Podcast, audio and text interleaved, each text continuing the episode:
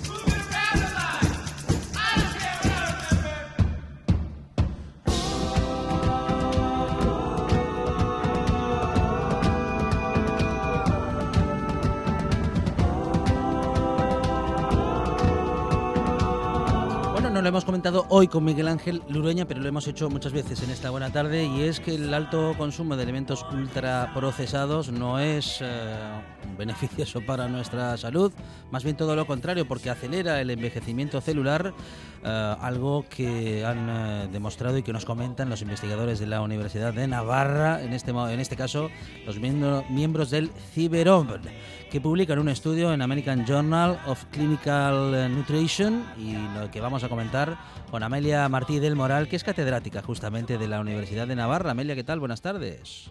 Buenas tardes. Bueno, mm, algo sospechábamos ya, ¿no? Respecto de los alimentos ultraprocesados, que buenos buenos para la salud no son. Sí, efectivamente, ya hay estudios en diversos países, en España, en Francia y en Estados Unidos, que los asocian con una alta mortalidad prematura. O sea que son bastante dañinos. Ah, alimentos ultraprocesados, para entendernos, Amelia, am, por ejemplo, eh, aquellos ah, que solamente tenemos que poner en el microondas para comer o que tenemos que sacar de una bolsa de un paquete y los ponemos en el plato y los consumimos. Esos son los que más proceso llevan. E- Efectivamente, esos son de producción industrial. Se dice que son un- un productos alimentarios que no contienen alguna, un alimento entero, sino más bien una larga lista de ingredientes. Ajá. Pero algunos están muy cercanos porque también entran en ultraprocesados las bebidas carbonatadas azucaradas, los refrescos, Sí. ¿eh? la bollería industrial, los batidos y postres lácteos o algunos ah, carnes procesadas como pueden ser las salchichas y las hamburguesas. O sea que. Que algunos son un poco diferentes de Sí. los que ponemos en el microondas. Bueno, bueno, sí, la mayoría se ponen en el microondas y ya. Sí, bueno, yo decía microondas, bien, en el microondas, en la plancha Sí, sí. o a, fácil, o a rápido. cocer o a cocer en agua, ¿no? Bueno, que no nos lleve mucho tiempo. Eso que cogemos del súper, bueno, es que claro, iba a decir eso que cogemos del súper y que no nos lleva mucho tiempo luego comer en casa, pero tampoco es del todo cierto porque No. coger una manzana o, Claro. o una lechuga, bien, los ingredientes Claro. para hacer una ensalada, eso tampoco nos lleva mucho Claro. tiempo. Claro, un espárrago, una zanahoria, un Mm. tomate, claro. Ujú, Efectivamente. ujú. Hay Bueno, cosas que no llevan. Sí, sí. No, te iba a decir que aunque parezca evidente, Amelia, em, acabas de nombrar a- alimentos ultraprocesados que no tenemos muy en cuenta como ultraprocesados, como por ejemplo las hamburguesas preparadas, las que ya compramos preparadas en el eh, supermercado, o las eh, salchichas. Mm, Sí, Y, también estoy de pensando... los- las bebidas azucaradas Sí. refrescantes, estas todavía también las tenemos muy queridas. Y las, eh, las, que- eh, las galletas también, claro. Las galletas, pues también, depende de la elaboración, pero si todo lo que sea fabricación industrial y que tenga, pues eso, muchos ingredientes, ¿no? Aromatizantes, colorantes, emulsionantes, conservantes, sí, también. Nada como lo de casa, en lo que podamos hacer en casa, sabiendo los ingredientes, pues mucho mejor. Y la- el estudio viene a demostrar, Amelia, que acelera el envejecimiento celular. ¿Esto qué significa exactamente? Exactamente. Bueno, pues es un estudio que hemos realizado en la cohorte SUM, que es una cohorte de seguimiento universitaria que hay en la Universidad de Navarra a partir de sus graduados ¿eh? y son personas que suelen reportar sus datos médicos y sus datos de, de nutrición a la Universidad de Navarra y al equipo investigador que está presidido por el profesor Miguel Ángel Martínez González que es también catedrático en la universidad y catedrático de- en Harvard. Entonces, bueno, ha sido un estudio muy elaborado, ¿eh? porque son personas mayores de 55 años, a los que eh, a través de un, ellos hicieron un- una donación de una muestra de saliva, y en la saliva hay unas células, células epiteliales del epitelio de la boca, que permiten medir tu, ácido permiten medir tu ácido nucleico, permiten medir tus genes. Entonces, en este caso, en lugar de genes, hemos medido los telómeros. Nos Ujú. hemos encontrado que los grupos de personas, no todas, sino que aquellos grupos que ten- tomaban más de dos raciones, al, de tres raciones al día de estos alimentos, que es bastante, tres raciones al día, pues esos alimentos se, no- se notaba que tenían los telómeros un poco más cortos. ¿sí? Los telómeros son los extremos finales de los cromosomas y como y sirven de protección para todo para todo el genoma. El genoma es como un ovillo y al final en los extremos está protegido por estos telómeros. Con la edad Sí. y también con, con la falta de ejercicio, con el tabaco, etcétera, se van acortando esos esos extremos que protegen a todo el genoma ¿sí? y perdemos protección con la edad. Pero también hemos visto que podemos perder, perder protección si tomamos muchos alimentos ultraprocesados. Todo, eh, todo o muchas cosas influyen en nuestra salud y también en que tengamos un envejecimiento más sano. En fin, Claro. que, que nuestro cuerpo mm, se mantenga en mejor estado durante más tiempo. Esto. Y eh, la- Sí. en la alimentación tenemos una de las claves. Bueno, esto ya parece una Claro. evidencia a estas alturas, Amelia, pero no, no Sí. está, no está, no solamente no está de más repetirlo, sino que tenerlo siempre muy presente. Sí, además que la alimentación, pues fallamos, ¿en qué fallamos? Pues fallamos en que tomamos alimentos muy salados, mucha sal, estos alimentos suelen tener mucha sal o mucho azúcar o mucha grasa saturada, ¿no? Que Son los componentes que son peores para, para la salud. Y es un estudio a nivel celular, porque claro, las células, nosotros tenemos, nosotros somos un organismo con millones de células, billones de células, y claro, ese bienestar de las células depende del estilo de vida. Si hacemos ejercicios, si estamos activos, etcétera, ¿no?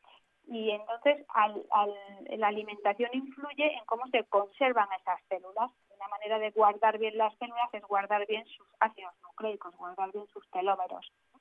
Cualquier elemento, por ejemplo, que la dieta puede tener un algunos componentes de la mala alimentación, tienen un efecto inflamatorio o aumentan el estrés oxidativo. Y estos dos procesos son los que hacen que estropeen esos telómeros que decíamos antes.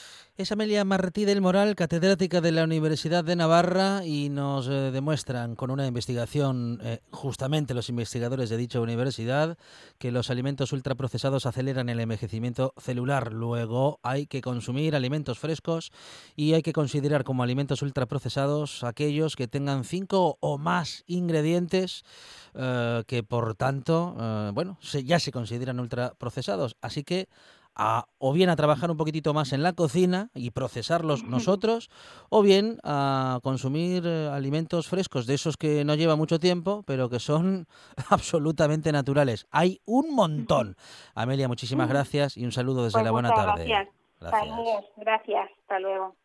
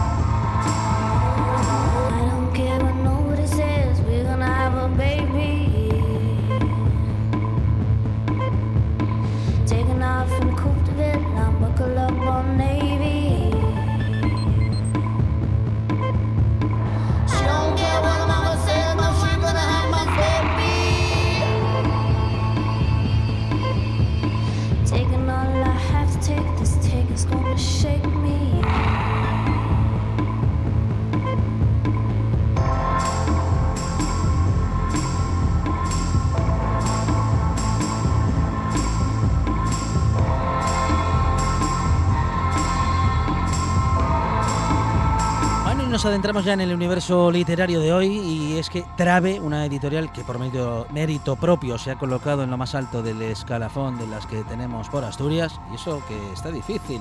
En cuanto a calidad, está, digo, Trave de aniversario, no de la propia editorial, sino de la librería que hace un año abrió en el 17 de la calle Fernando Alonso en Oviedo. Y por ello hoy hablamos con Esther Prieto, su corresponsable. Esther, ¿qué tal? Buenas tardes. Hola, buenas tardes, ¿qué tal? Bueno, muy bien, Esther, bienvenida a esta buena tarde. ¿Os imaginabais hace un año que iba a tocaros celebrar un aniversario tan extraño como este en el primer año? No, la verdad que mm, creo que como todo el mundo nadie pensó que, ni nosotros ni nadie pensó que iba a pasar lo que pasó, la verdad. Bueno, y seguro que tampoco imaginabas que un día ibas a abrir una librería en una calle que tenía nombre de un piloto de Fórmula 1. No, la verdad que no. En fin, las cosas de la vida a veces lleguen Sí. por casualidad. Mm, mm. Bueno, ¿ya estáis abiertos? Em, Sí, sí, abrimos mm, este lunes, no, la anterior. Bueno, bueno. Eh, ¿Y qué, qué restricciones tenéis eh, aún en esta semana para, la, para poder recibir público, Esther? Bueno, pues eh, tenemos mm, para desinfectar las manos, tenemos guantes, tenemos una mampara de separación del mostrador y mm, dos mm, clientes a la vez, porque si no ya es difícil mantener los dos metros de, Claro. de distancia y evidentemente nosotros eh, cuando entra algún cliente ponemos máscara. Bueno, bueno, y claro que queréis celebrar este aniversario, como decíamos al principio, de la mejor forma posible, como es premiando a los clientes, Esther. Sí, creo que, mm, que tenemos un público, la librería ye- está especializada en literatura, en bueno, libro en general, Sí. en asturiano y de Asturias. Entonces, mm, claro, y un público muy acotado, pero y un público muy fiel. Y bueno, queremos realmente agradecer esa, esa fidelidad, ¿no? Más en, en estos tiempos difíciles y qué mejor manera de, bueno, de facilitarlos la, la compra de los libros, Ujú. haciendo una, un descuento. Bueno, bueno, bueno, muy bien. Algo que siempre se agradece, Esther, y que seguro que no, que no viene mal, ¿no? Para... No, no, yo creo que, bueno, que en estos tiempos lleva, en fin, animar un poco, seguramente que no un bien mal, ¿no? Esther, ¿cómo ha sido el salto de la editorial a la tienda a lo largo de este año? ¿Qué diferencia de negocio tiene? ¿Qué diferentes percepciones en función de, de qué lado del burladero está, está una, ¿no? Eh, según, eh, según, bueno, según sea el caso, ¿no? Del lado de la editorial, editor, y del lado de la tienda, ¿no? Vendiendo libros ahí directamente. Hombre, yo creo que eso mm, danos un, un plus o un complemento, ¿no? Porque somos a entender las dos partes, ¿no? La de la de editorial y la de librería. De todas maneras, también es verdad que, que la librería Trave y un complemento de la editorial que nace bueno, pues porque se dieron una serie de circunstancias el año pasado y de casualidades mm, que no contábamos para nada, que nos permitió abrir una librería que la verdad que el, el, el público y Héctor en asturiano estaba pidiendo había tiempo, ¿no? y dieron, bueno, queríamos cambiar de local la oficina para poder tener el, el almacén de libros y la oficina todo junto y encontramos un local que además permitía por situación, por metros, porque tiene un escaparate impresionante, en fin, porque tenía reunía todas las condiciones para para poner una librería y tenía, en fin, no era muy caro y entonces pensemos, bueno, tampoco arriesgamos nada y podemos poner una librería como complemento, ¿no? Y yo creo que mm, además nos da más visibilidad a nosotros como editorial a la propia literatura en asturiano y además yo creo que en el momento en que se abrió fue como un revulsivo para el mundo de la literatura asturiana. Bueno, ah, Esther, ¿crees que hay un sitio cada vez más amplio para las letras asturianas y en asturiano, eh, bueno, en el mercado, en el mercado literario? Porque Trave aparentemente sí que lo ha encontrado. Sí, y, es que yo creo que además mm, corren unos tiempos eh, ya anteriores, ¿no? Al coronavirus, eh, que, que yo creo que mm, en el, sobre todo en el mundo del libro, quien sobrevive y el que topa un nicho particular, ¿no? De, de una temática, de una lengua, de un eh, de una manera de hacer que que está sin que les editoriales grandes que se dirigen a un público muy amplio non, non, lo, non lo ponen, ¿no? Non ponen ahí la, la visión y, y no lo atienden. Entonces yo creo que nosotros cumplimos una función que nadie cumplía o que muy pocos editoriales cumplen, que la de surtir a un público asturiano que quiere leer en, en asturiano y mm, el resultado es que tenemos, ya no recuerdo si 27, 28 años de vida y que podemos permitirnos tener una librería. Bueno, una siempre es una buena noticia que una editorial eh, pueda, bueno, pues pueda nacer, pueda trabajar, pueda seguir eh, y también lo es y pues, es la misma felicidad la que produce, ¿no? Una nueva librería y también que, bueno, que, que, que cumpla, ¿no? Un, un, aniversario y dos y tres y todos los eh, posibles. Esther, eh, ¿qué ha sido lo mejor de este año de, de andadura y qué ha sido lo peor? Bueno, pues lo, lo mejor yo creo que el, el, el toparnos otra vez, el encontrarnos con, con los autores, con los lectores, porque aparte de que, que sea un negocio y un lugar de encuentro, y hacemos presentaciones, ofertamos el local a toda persona que quiera, pues desde dar una charla o presentaciones de libros que no sean nuestros y, y nos permite estar en contacto con el público y con la realidad, uh -huh. que en una oficina de un primer piso pues que no, pero pierdes cierto contacto realmente con, con el público. Y lo peor, evidentemente, sí. supongo que todos estaremos de acuerdo que, mm. Que la situación actual. Claro, encontraros con eh, de, después de tan poquito tiempo o justamente no cuando todavía ha, ha pasado muy poquito tiempo, encontraros con, con, que de repente tenéis que cerrar cuando todavía no habíais cumplido ni siquiera un año, ¿no? Claro. Con la librería abierta. Un momento difícil porque el primer año de andadura, bueno, el primero, el segundo, el tercero, pero el primero sobre sí, todo, ese, bueno, es muy difícil, ¿no? De, de, de, de sí, es difícil. Lo que pasa que yo creo que um, para Travel lo, lo bueno que tiene es eso, que la, la librería hay un complemento de la editorial, claro. entonces ni arriesgamos en exceso y además tenemos un fondo muy específico, no tenemos que estar viviendo continuamente de novedades que nos obligue a, a, a hacer un gasto muy amplio para estar, eh, para tener todo lo que va saliendo en el mercado, que eso es una selva realmente. Entonces a nosotros ahí no nos, en fin, no nos fai, no nos manca tanto, ¿no? Y luego descubrimos también que, eh, supongo que como todos los editoriales más o menos, que se activó mucho la venta online. Y eso, bueno, pues, hombre, eh, eh, afectó, afecta al, a la venta de la editorial, sobre todo más que de, de la librería, porque las ventas, bueno, son más reducidas, pero también vemos que, bueno, sobre todo eso, que hay esa fidelidad de un público que si no puede venir a la librería, pues entonces cómpralo online. Es Esther Perito Alonso, eh, corresponsable de Ediciones Trave, eh, una editorial que ya tiene su librería. La librería cumple un año, está en la calle Fernando Alonso, número 17, en Oviedo, y promete quedarse mucho tiempo para seguir llenando de, bueno, de buena literatura eh, la cultura asturiana y en particular también eh, ser buenos editores de buenos libros en asturiano y también de buenos escritores y escritoras que en Asturias hacen un gran trabajo. Esther, muchísimas gracias y enhorabuena. A vosotros. ¿eh? Gracias. gracias a vosotros.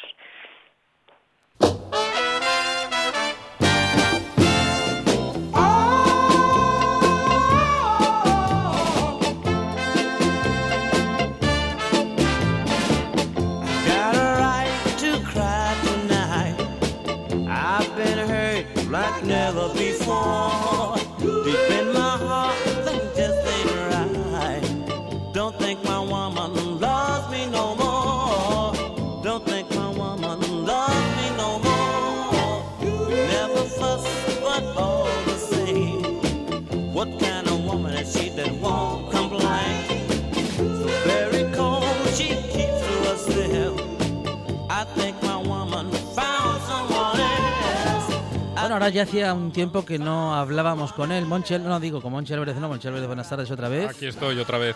Iba a decir que hacía un tiempo, al menos dos semanas, que no hablábamos con él y, y fíjese que hubo semanas en las que llegamos a hablar hasta, dos y tres veces con Rafa Testón. Hoy echo de menos a en Rafa la Gutiérrez Testón. La Buena Letra de Gijón. Rafa, ¿qué tal? Buenas tardes. Hola Rafa. ¿Qué tal, chicos? Pues encantado de hablar con vosotros y además encantado de hablar también después de, de Esther, una referencia para nosotros. ¿Te das cuenta, Rafa, cuánto, cuánto, cuánto buen y buena libreros y libreras Sí, tenemos, eh? sí, sí, sí. sí, Esther, sí. Esther Prieto es una de las grandes personalidades de la, de la cultura del mundo del libro en Asturias. Sí, sin señor, duda. sí, señor.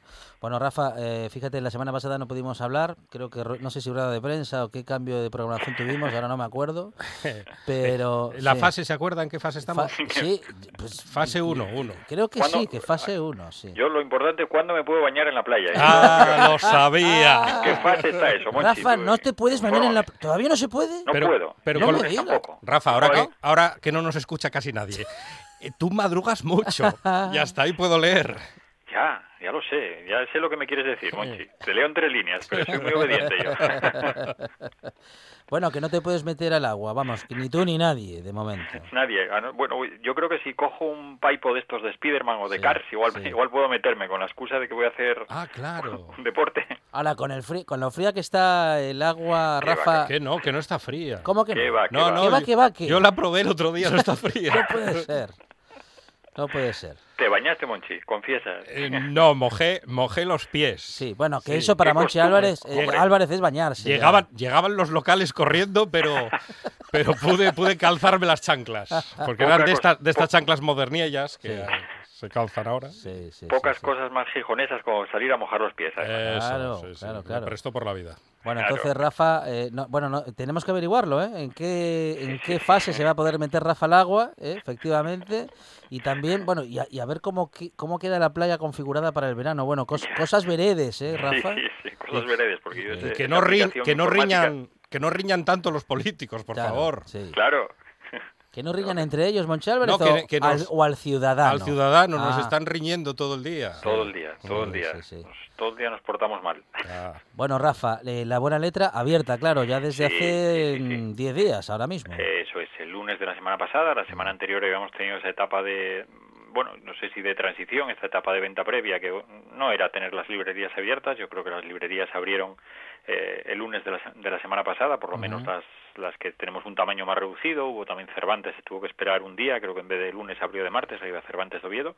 y no abrió, por ejemplo, en Gijón o en Oviedo la cadena de Casa del Libro, porque imagino que a lo mejor están esperando una cadena de distribución nacional, igual están esperando a abrir todas a, la, todas a la vez y todas juntas.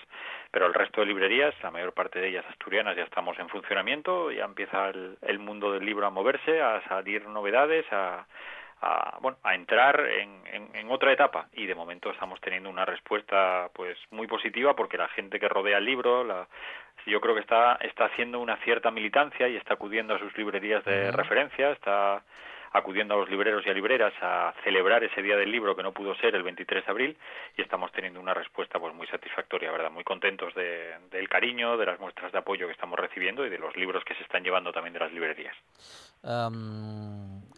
¿Lecciones aprendidas o, no sé, o reflex- primeras reflexiones o, o es muy pronto, Rafa, todavía para eso? De, Sí, de, este, de esta etapa, como Bueno. del librero en casa, Sí. de, de- de la librería cerrada Sí, porque no bueno. queda otra. Yo, yo creo que la lección, la lección aprendida o lo que nos puede servir esto es para ver un mundo que yo por lo menos no quiero. Sí, Muchas veces hablamos del pequeño comercio, decimos la importancia del pequeño comercio en la ciudad, pues tuvimos eh, casi 40 días para ver realmente la importancia del pequeño comercio en la ciudad, porque lo tuvimos cerrado completamente. Y yo creo que esa ciudad con el pequeño comercio cerrado, con hostelería cerrada y donde estamos todos en, en nuestras casas y las compras que se hacen es por medio de, de aplicaciones informáticas para que nos lleven el, el libro o lo que se terciara a casa, yo creo que es una sociedad que a la mayor parte, no digo que no haya gente a la que le guste, ¿eh? pero yo creo que a la mayor parte de la población esa sociedad no le gusta no es la sociedad en la que queremos en la que queremos vivir. Entonces a lo mejor la parte positiva que podemos sacar es llevar a la reflexión y a veces cuando dudamos entre darle al clic para comprar un vestido una chaqueta un sombrero o un libro o acudir al comercio tradicional, al comercio que está cerca de casa, yo eh, diría a las personas que pensaran un poco en esos 40 días cómo era la situación de las ciudades totalmente a oscuras de, de comercios, eh, totalmente a oscuras de hostelería y que piensen cómo, cómo queremos, ¿no? Cómo queremos ese futuro, porque lo vivimos. Yo creo que ese futuro que algunos el sueño sueño de Jeff Bezos, que era tenernos a todos ahí encerrados y consumiendo Sí. Mm. por por internet, yo creo que ese sueño de él eh, ahora lo tuvimos presente, pudimos vivirlo y espero que esa lección la aprendamos todos y no solamente en el mundo del libro, sino en el comercio en general, pues tiremos un poco hacia hacia eso, hacia el trato humano, hacia hacia lo cercano y hacia la presencia, la, bueno, eso que aportan aparte de de el objeto que te puedes llevar, lo que te aporta el pequeño comercio en las ciudades. Porque que compremos por internet, va- vamos a, a imaginar esto, ¿no? Que nos pongamos todos a comprar por internet haría, Rafa, que, bueno, no sé qué día, ¿no? Que, que Pero- cierren muchas tiendas, Claro, muchos locales. el- que el día de mañana, si yo quiero negocios. un kilo de naranjas, no me quede más remedio que tener que esperar al día siguiente o una semana porque no va a haber una tienda que me lo venda. Efectivamente, y aparte, bueno, pero eso es como funcionan todos los sistemas de monopolio, todos los sistemas capitalistas. Primero parece que te están haciendo un favor Claro. y a la larga, cuando sean ellos los que tengan el poder de venderte todo, pues veremos a ver a qué precio te ponen ese, ese, ese objeto que ahora parece que te están regalando, parece que te lo están poniendo muy cercano. Cuando tengan ese, ese monopolio empresarial, veremos si lo mismo sucede con el mundo del libro. Bueno, pues el mundo del libro que además nosotros siempre jugamos con un con una, una protección, ¿no? Un escudo que es el del precio fijo. Aquí da igual que lo compres por cualquier plataforma, que lo compres en la librería del barrio o, o una gran cadena de librerías. El precio del libro es el mismo, cuesta lo mismo. Entonces, yo sí creo que esto es una labor que tenemos que hacer muy pedagógica, de insistir a la gente que el precio nunca es, en el mundo del libro, el precio no, nunca es una razón para darle al clic y que la razón para no darle en ese caso a, a- a ese clic ese, es esa proximidad que te pueden ofrecer las librerías o el resto del comercio. Rafa, ¿y cómo estás haciendo con el cariño de la gente? Digo, para que lo exprese de manera relativa. Hay que Pues- dosificarlo. Vam- Vamos a, vamos a, como vi- hay una chica que viene mucho por la librería, María Sí. José, que ya me dijo que, que tiene apuntados, va apuntando los abrazos. tiene ahí tiene una libreta donde ha apuntado los abrazos que nos debemos. Pues sí, así vamos, así vamos. Es, es duro porque, no sé, yo creo que también eh, a lo largo de los años vas, esta- vas estableciendo una complicidad con muchas personas que se acercan a la librería, sobre todo con los niños pequeños también, los niños, las niñas, y, y te apetece, te apetece ese, ese contacto de tocar, de, de abrazar, de dar un beso, y, porque es lo que te da también el, el pequeño comercio, y eso es algo que de momento, pero bueno, nosotros, como, de- como no me baño, tampoco hacemos estas cosas, somos muy obedientes, respetuosos, podemos cuestionar las normas, protestar, pero después acatarlas, que es, que es lo que nos toca, ¿no? Acatar. No te bañas, pero corres, ¿a que sí? Corro, corro, corro y mojo los pies después. Más cada, cada día más temprano. Estoy, Sí. te- estoy descubriendo que este, esta jornada de 6 a 10, que es lo que tenemos los madrugadores por la mañana. Ah, era la duda, era la Ah, duda eso- que tenía. eso ¿A- ¿A qué todavía- hora se puede correr? ¿Eso De- todavía de seis a funciona, diez. lo de 6 a 10 y de Sí, 7 sí, a sí. 8? Sí. De 6 a 10 de la mañana Ajá. y de 8 a 11 de la noche. Sí, y de 6 a 10, claro, no- estás solo en la calle, Rafa. No Ahora- te creas, no te creas. No. No, no, no. No. Puedo, yo a las 6 no llegué a salir, pero hoy, por ejemplo, que salí a las seis y media, Sí. había gente, pero tampoco había, había muchísima gente. Seis, Más que antes seis de y media de la mañana. De la mañana, sí, sí. seis y media de la mañana. Sí, Sí, sí. No, Porque 6 y media de la no tarde se- es ahora. No se, no se puede salir a la calle a esas horas. No, no, es que el problema es que no es que Da- sale a da- la calle. da igual el Sale a virus. correr de Monchi Álvarez. Y a que es- correr, es, además. Que tengo, todavía que pon- peor. tengo- tengo que ponerles calles, Monchi, si no que... Claro, claro, sí. si no luego por Sí, dónde sí, no, circula. y, y no es que esté Rafa, es que hay más gente. Sí, no, Hay sí, más sí. gente, No, no, y de, y de Rafa nos fiamos, pero de los que no conocemos, a, sa- a saber qué hacen corriendo a esas horas. Haré un reportaje eh, fotográfico mañana para que, para que lo comprobéis. Qué bueno, qué bueno. La gente que hay. Bueno, em, eh, también cambia el sentido, bueno, el sentido del humor no, eso hay que mantenerlo siempre, pero digo, cambia el humor.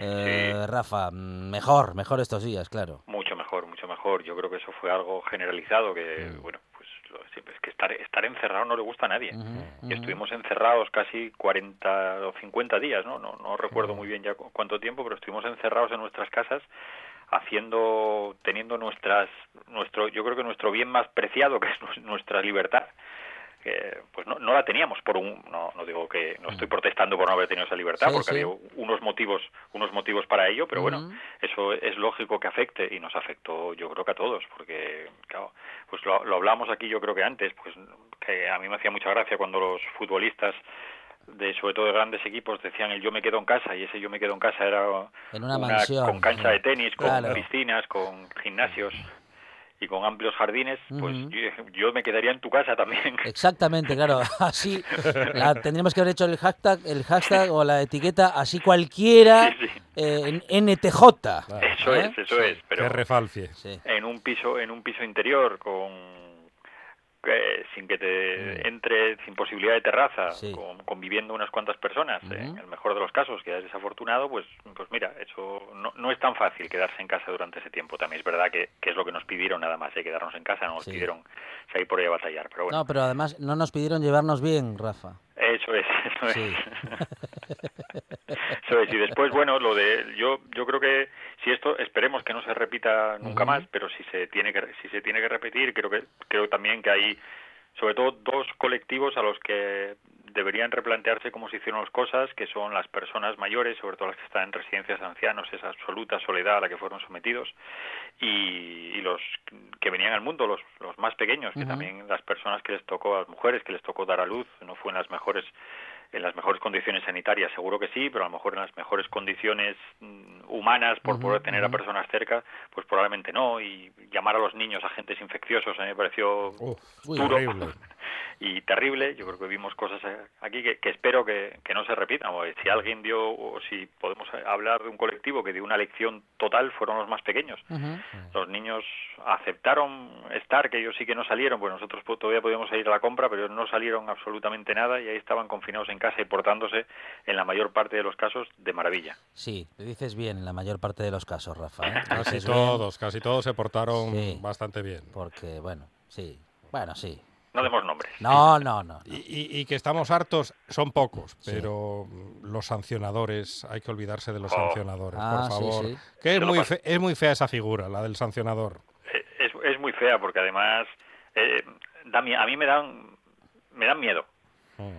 me dan miedo porque les, les gustó hacer eso sabiendo que a lo mejor era, era una multa, pero no quiero ni pensar que si fuera peor el castigo, yo estoy seguro que muchos de ellos Lo harían seguirían, seguirían denunciando y, y sobre todo sin tener sin tener muchos miramientos y sobre todo lo que pasa siempre, ¿no? Sin, sin saber absolutamente nada. Es el, ¿De cuál es la circunstancia Claro, de esa claro. otra persona? ¿no? Sí, efectivamente. Sí, Porque siempre, sí. eso siempre pasa, que los que lo hacen mal son los otros y hay que preocuparse, preguntarse muchas veces, pues estoy seguro, estoy seguro que durante esto, Mm. esta et- etapa de confinamiento, como decían que aquello, que el que tire, que esté libre de pecado, que tire la primera piedra, Claro. y yo diría, yo diría lo mismo, a ver quién, quién fue el que no se saltó absolutamente nada Claro. del confinamiento, creo que se lo, que se lo haga mirar. Por- es que- sí, sí, diga, Moncho. No, yo quedaba en el cartón, ya lo comenté Claro, aquí, con, sí.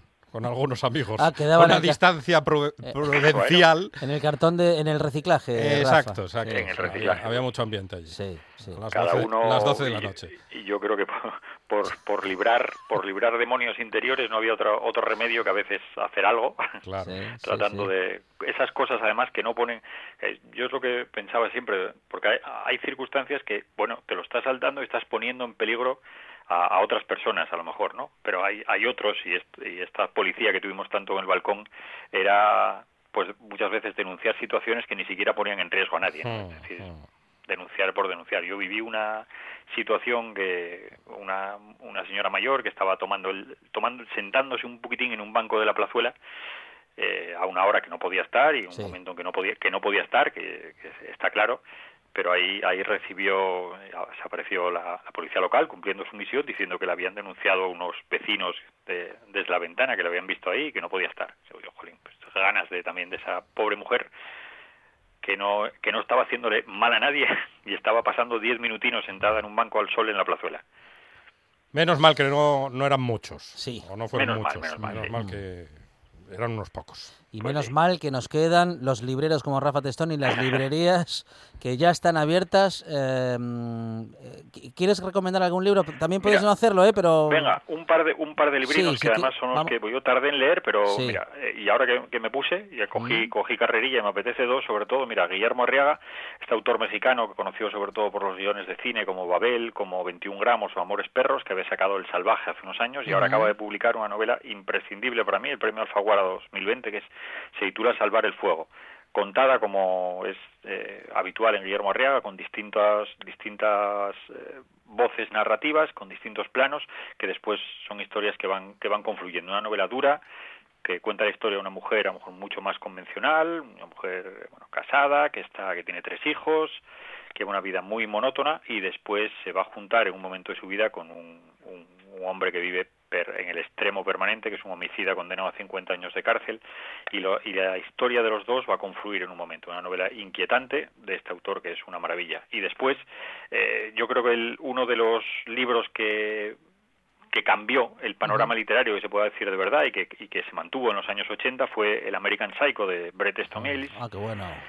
Y bueno, esa, esa mente capaz de crear a, a, a, ese Patrick Bateman, que ese yuppie que se dedicaba por la mañana a des, despedazar el sistema capitalista y por la tarde a, y por la tarde noche a asesinar, que era lo que hacía, eh, pues todo lo que salió de, de, esa mente, que es lo de Bret Easton Ellis, lo que hace ahora es hacernos una novela, lo que no es una novela, sino contar más o menos una autobiografía que va a recorrer toda su infancia, su carrera, sus referencias literarias y cinematográficas, lo, todo aquello que le, que le cambió la vida a él y después también hace una reflexión sobre el momento actual, ¿no? El momento de que, que está lo políticamente correcto que hay ahora y como una novela como probablemente como la American Psycho de la época ahora sería sería a lo mejor imposible que alguna editorial se la diera de paso. Una novela muy interesante para conocer a Bret Easton Ellis. Blanco se titula. Grandes recomendaciones como siempre de uno de los grandes libreros buenos amigos de este programa que tenemos en Asturias y en particular en Gijón más precisamente en la calle Casimiro Velasco, a la vuelta del Teatro Jovellanos, eh, casi esquina San Bernardo. Casi. Casi, casi. Rafa, muchísimas gracias, bienvenido vosotros, otra vez, eh, gracias. Un abrazo. Hasta luego, chao. RTPA, Radio Televisión del Principado de Asturias. Vocación de servicio público. Siempre necesaria y ahora más que nunca. Información veraz y contrastada contra el coronavirus, porque al virus también se le vence con rigor. RTPA. Vocación de servicio público.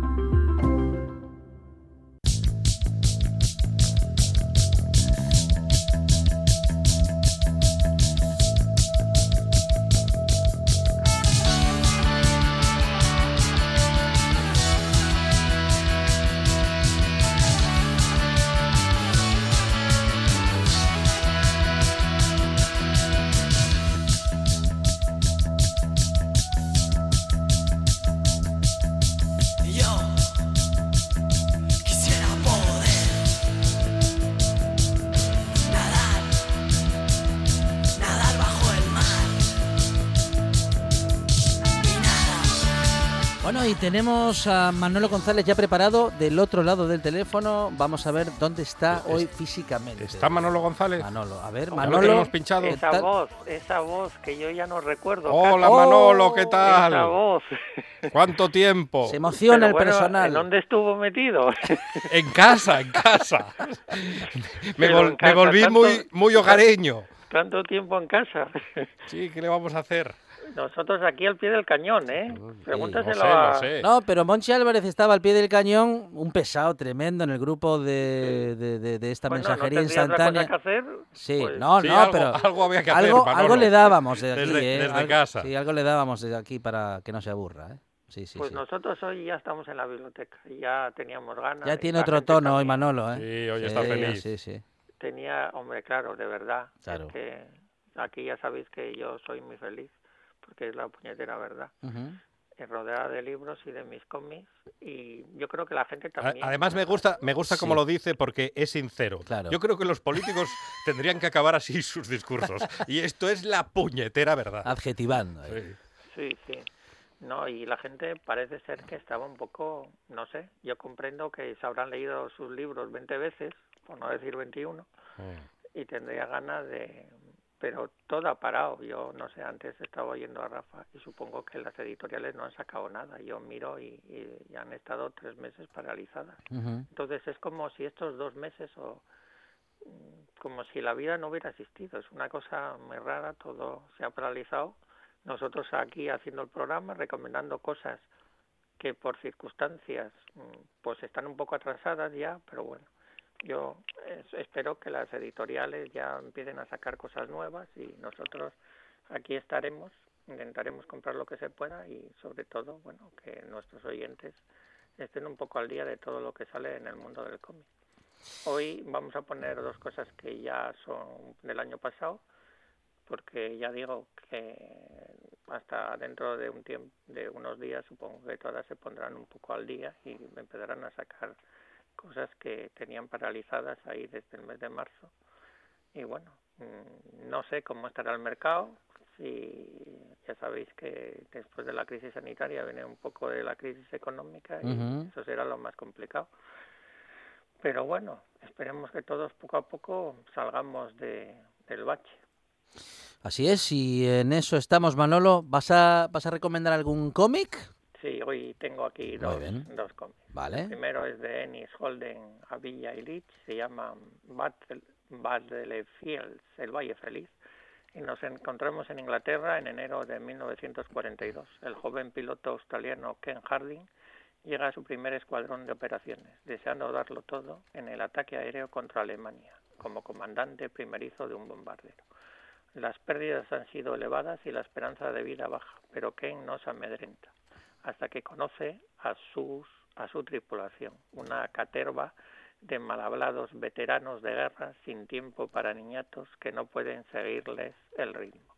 Juntos deberán llevar la guerra contra el enemigo a la región más fuertemente defendida del Tercer Reich, el industrial corazón del Ruhr, conocido por los hombres acostumbrados al fuego antiaéreo y a los cazas nocturnos como el Valle Feliz uno de estos libros de guerra siempre mm, yo siempre digo que cualquier cosa que el nombre sea Garenis es como Scorsese en el cine.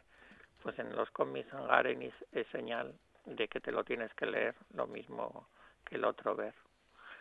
Y bueno esta historia de la Segunda Guerra Mundial pues mm, fantástica como siempre un fantástico dibujo de los aviones y de la guerra, guerra de los cazas y, y un maravilloso guion y nuestra segunda recomendación es de un autor que se llama Gotting. El título se llama Watertown, la ciudad del agua. Lo publica Norma, tiene 91 páginas. Y nos cuenta que la última vez que vi a Maggie Leyer fue un lunes por la mañana. Yo pasaba, como era habitual, por la pastelería del señor Clark para comprar un muffin que me comería de camino al trabajo. Cuando ya estaba pagando, solté un hasta mañana, Maggie, ella respondió, no, mañana ya no estaré aquí. Philip Whiting lleva una vida ordinaria, un trabajo en una agencia de seguros, fines de semana de pesca y sobre todo los extraordinarios muffins del señor Clark que le gusta cada mañana de camino al trabajo. Pero un buen día todo se derrumba. El señor Clark aparece muerto en su cocina, aplastado por una estantería, y Maggie, su ayudante, se ha evaporado. Gotting nos presenta en esta novela gráfica ambientada en los Estados Unidos de los años 60 a Philip Whiting, anodino oficinista convertido en detective por casualidad, la historia de una obsesión engranada con los mejores mecanismos del género negro y de suspense. Muy bonita esa historia de Watertown, ya digo que son dos obras del año pasado, pero bueno, mientras nos ponemos al día, pues es bueno que que nuestros oyentes también recuperen un poco lo que ha salido hace unos meses. Manolo González, em, muchísimas gracias. Bienvenido otra vez a, a esta buena tarde, bueno, de la que, Que no, yo no falté. de la que nunca se fue, de la que nunca, Nunca se, se fue, fue, nunca se pero fue. digo bienvenido porque ahora ya está en la biblioteca y fue algo que lamentó muchísimo Manolo, ¿eh? no poder estar con la biblioteca abierta, eh, Sí, porque todos es... lamentamos no sí, hacer sí. nuestro trabajo. Ujú, ujú. Y, hombre, yo ya sabéis que aquí la gente viene a por los cómics principalmente de todos los sitios y eso es como un vicio. Es uno de estos mejores vicios que hay, leer este cómic. Y bueno, yo os doy las gracias a vosotros por tener esta pequeña sección en, en el programa y yo creo que estamos entre todos cooperando para que el mundo del cómic pues, llegue a, a todos los hogares que quieran y, y se nota en lo bien que, le, que disfruta la gente leyendo cómics. Es Manolo González desde Villaviciosa para el mundo. Manolo, gracias. Un abrazo. Un abrazo a Hasta vosotros. luego, Manolo. Hasta luego, Monchi. En la fase 1, respeta las normas. Cumple los horarios. Usa mascarilla y mantén la distancia de seguridad de 2 metros. Solo así pasaremos a la fase 2. Solo así recuperaremos nuestras vidas cuanto antes. Lo estamos haciendo bien. Este virus lo vamos a parar.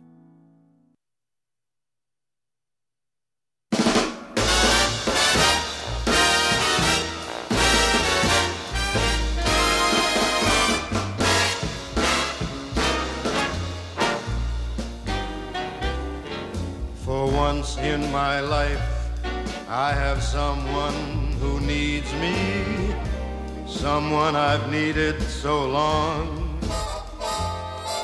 For once unafraid, I can go where life leads me, and somehow. Bueno, Monchi Álvarez, y estamos haciendo recorrido de buenos amigos y amigas, libreros y libreras para... Ah, ya sé con quién vamos a hablar. A ver. No me lo diga, Miguel Gallardo. Hombre, claro. Miguel, ¿qué tal? Buenas tardes. Hola, Miguel. ¿Qué tal, chicas, chicos? Respo- ¿Cómo estáis? Madre mía, qué cambio, cómo ¡Qué cambia, energía! cómo cambia el tono de, mire, es que teníamos que coger grabación de hace tres semanas Sí. y poner este, esta y se parecen dos personas diferentes. Es Miguel Gallardo, responsable de la Yocura Librería Café en Mieres. Bueno, Miguel, eh, todos estáis mm, muy felices porque estáis otra vez en casa, ¿no? Estáis otra vez en la librería y en contacto con los lectores. Sí, sí, sí. Eh, yo estoy feliz porque hay que estar feliz, pero bueno, yo creo que ya os lo dije, yo estaba Sí. encantado en casa, ¿eh? Ah, algunos me, me quieren pegar por Sí. esto, pero yo estaba feliz. Con mis libros y ya. a mi bola y sin Pero, pensar mucho pero- en el pero dinero. porque tantas horas, Miguel, tantas horas en casa. Ah, no, yo feliz. Ah. No os voy a engañar, mira, tenía libros y cerveza. Ah. Yo no sé qué más se puede pedir. Qué buenos ingredientes. Libros y Pues sí. cerveza es un Sí, buen sí. nombre para una novela, Miguel. sí. O para una o para una Soy, miniserie. soy del club de Miguel. Sí. la novela del confinamiento, que habrá varias, mira, una se puede titular así. Bueno, bueno. Miguel, ¿cuánto cuánto tardas en dar un servicio ahora mismo? En la, porque está la, está la terraza abierta, ya decimos que la Yocura es, li- es Sí. librería, café, y luego está la terraza abierta. Mm, ¿cu- ¿Cuánto cuánto más se tarda, o en todo caso, no sé si lo tienes cronometrado, cuánto se tarda en dar un servicio o cuánto se tarda en preparar el próximo eh, una vez se levantan los comensales, los que se hayan tomado algo? Sí, no, no lo no lo cronometramos Sí. porque aquí no somos de somos antiprisa Ajá. y el que Ah, quiera bueno. un buen servicio como Sí. es el nuestro tiene que esperar un poco Que porque espere un vamos poquito. por el libro. Sí, piano, Pero piano. An- es verdad que es antiprisa pesado, era- era García se también. levanta una mesa, desinfectar Claro, sillas, claro, claro. mesa Claro. y, y bueno, y hacerles esperar un poco. Pero también te digo que además del prim- después del primer día que salieron todos un poco como jabalís, digamos, porque por las ganas lógicas que tenía la gente, que llenaron las terrazas y que se asustó todo el mundo, desde Barbón hasta el último de volvemos a casa. Eh, ahora sí es verdad que la gente se va acostumbrando a esto que, que se empieza a parecer a eso que ese eufemismo que se va a llamar nueva normalidad y la gente ya se está acostumbrando a ese ritmo más pausado, a esperar el turno, a esperar de pie a que limpies la mesa. Y bien, está bastante rodado todo. Bueno, nos alegramos muchísimo, Miguel. am, ah, que vayan las cosas bien. Los, eh, bueno, los los terraceros, o no como se diga, ¿no? Los parroquianos Los parroquianos de la terraza, eh, bueno, ya se hicieron ver, ya se sentaron. ¿Y los lectores? Eh, los lectores, eh, sí, tenemos clientes que son amigos y que ya antes incluso de, del- del primer día que abrimos ya me habían encargado cosines por Sí. internet Bueno, porque, bueno, uno porque les gusta leer y saben que aquí tenemos lo que buscan y sobre todo porque porque quieren ayudarnos y saben que cada libro que, que compraban era una oportunidad de que, de que una librería más siga abierta porque el panorama sigue siendo desolador, no nos engañemos. Va a quedar mucha gente por el camino, yo insisto, y, y esto yo ya os lo dije en su día, que no soy nada optimista, pero es, esas personas que vienen y compran un libro sin necesitarlo, que fueron varios lectores, eh, son los que me hacen ver un, un- poco de luz. Entonces estamos contentos en eso. Bueno, Miguel, como decíamos, lo decíamos un poquito en broma al principio, pero algo de cierto hay, ¿no? En que cambia el ánimo, en la voz se nota.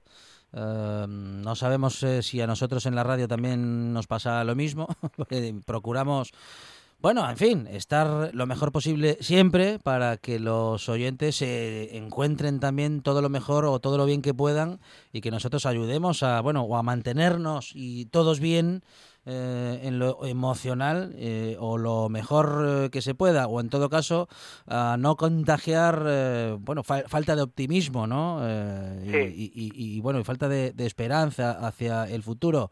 Eso por momentos pudo resultar difícil Miguel bueno, lo que está claro y sigue estando claro es que esto tiene que empezar a rodar con todas las precauciones, porque si, aunque haya una sola muerte al día va a ser un drama, pero esto tiene que empezar a rodar. Y yo antes de salir de casa decía, uy, qué pereza me da ahora otra vez y toda la gente con lo feliz que estoy yo con mis libros y tal. Y una vez que arrancamos, cuando empecé a ver la gente que quiero y los amigos y clientes que vinieron a vernos, incluso sin poder darles un abrazo, pues de ahí viene este tono en mi voz porque estoy contento. ¿Cómo no voy a estar contento si, si piensas que todavía hay esperanza de que podamos seguir abiertos? Que a mitad de confinamiento dices, yo no sé si vamos a, a resistir o, o- Y nosotros somos de esos afortunados en que, en que la dueña del local no quiso cobrarnos eh, la renta durante dos meses que estuvimos cerrados. Que eso es un balón de oxígeno enorme que Mm. no todo el mundo hizo. Bueno, eh, haces bien, ¿no? En reconocerlo públicamente porque esas Sí. son eh, cuestiones de buena voluntad que, Claro. que bueno, que se, se agradecen porque, bueno, porque sí, porque son de agradecer, ¿no? Y, y- Sí. y, bueno, nos hacen tener esperanza en la gente, Miguel. Am, Miguel Gallardo de la Yocura Librería Café en Mieres, compañero, digo, como siempre, bienvenido otra vez, no porque no te hayamos tenido en estas semanas, sino porque, bueno, estás eh, bienvenido a esta buena tarde otra vez desde la librería y desde, bueno, en fin, desde allí, desde casa. Miguel, gracias, un abrazo. Un abrazo. Un abrazo enorme.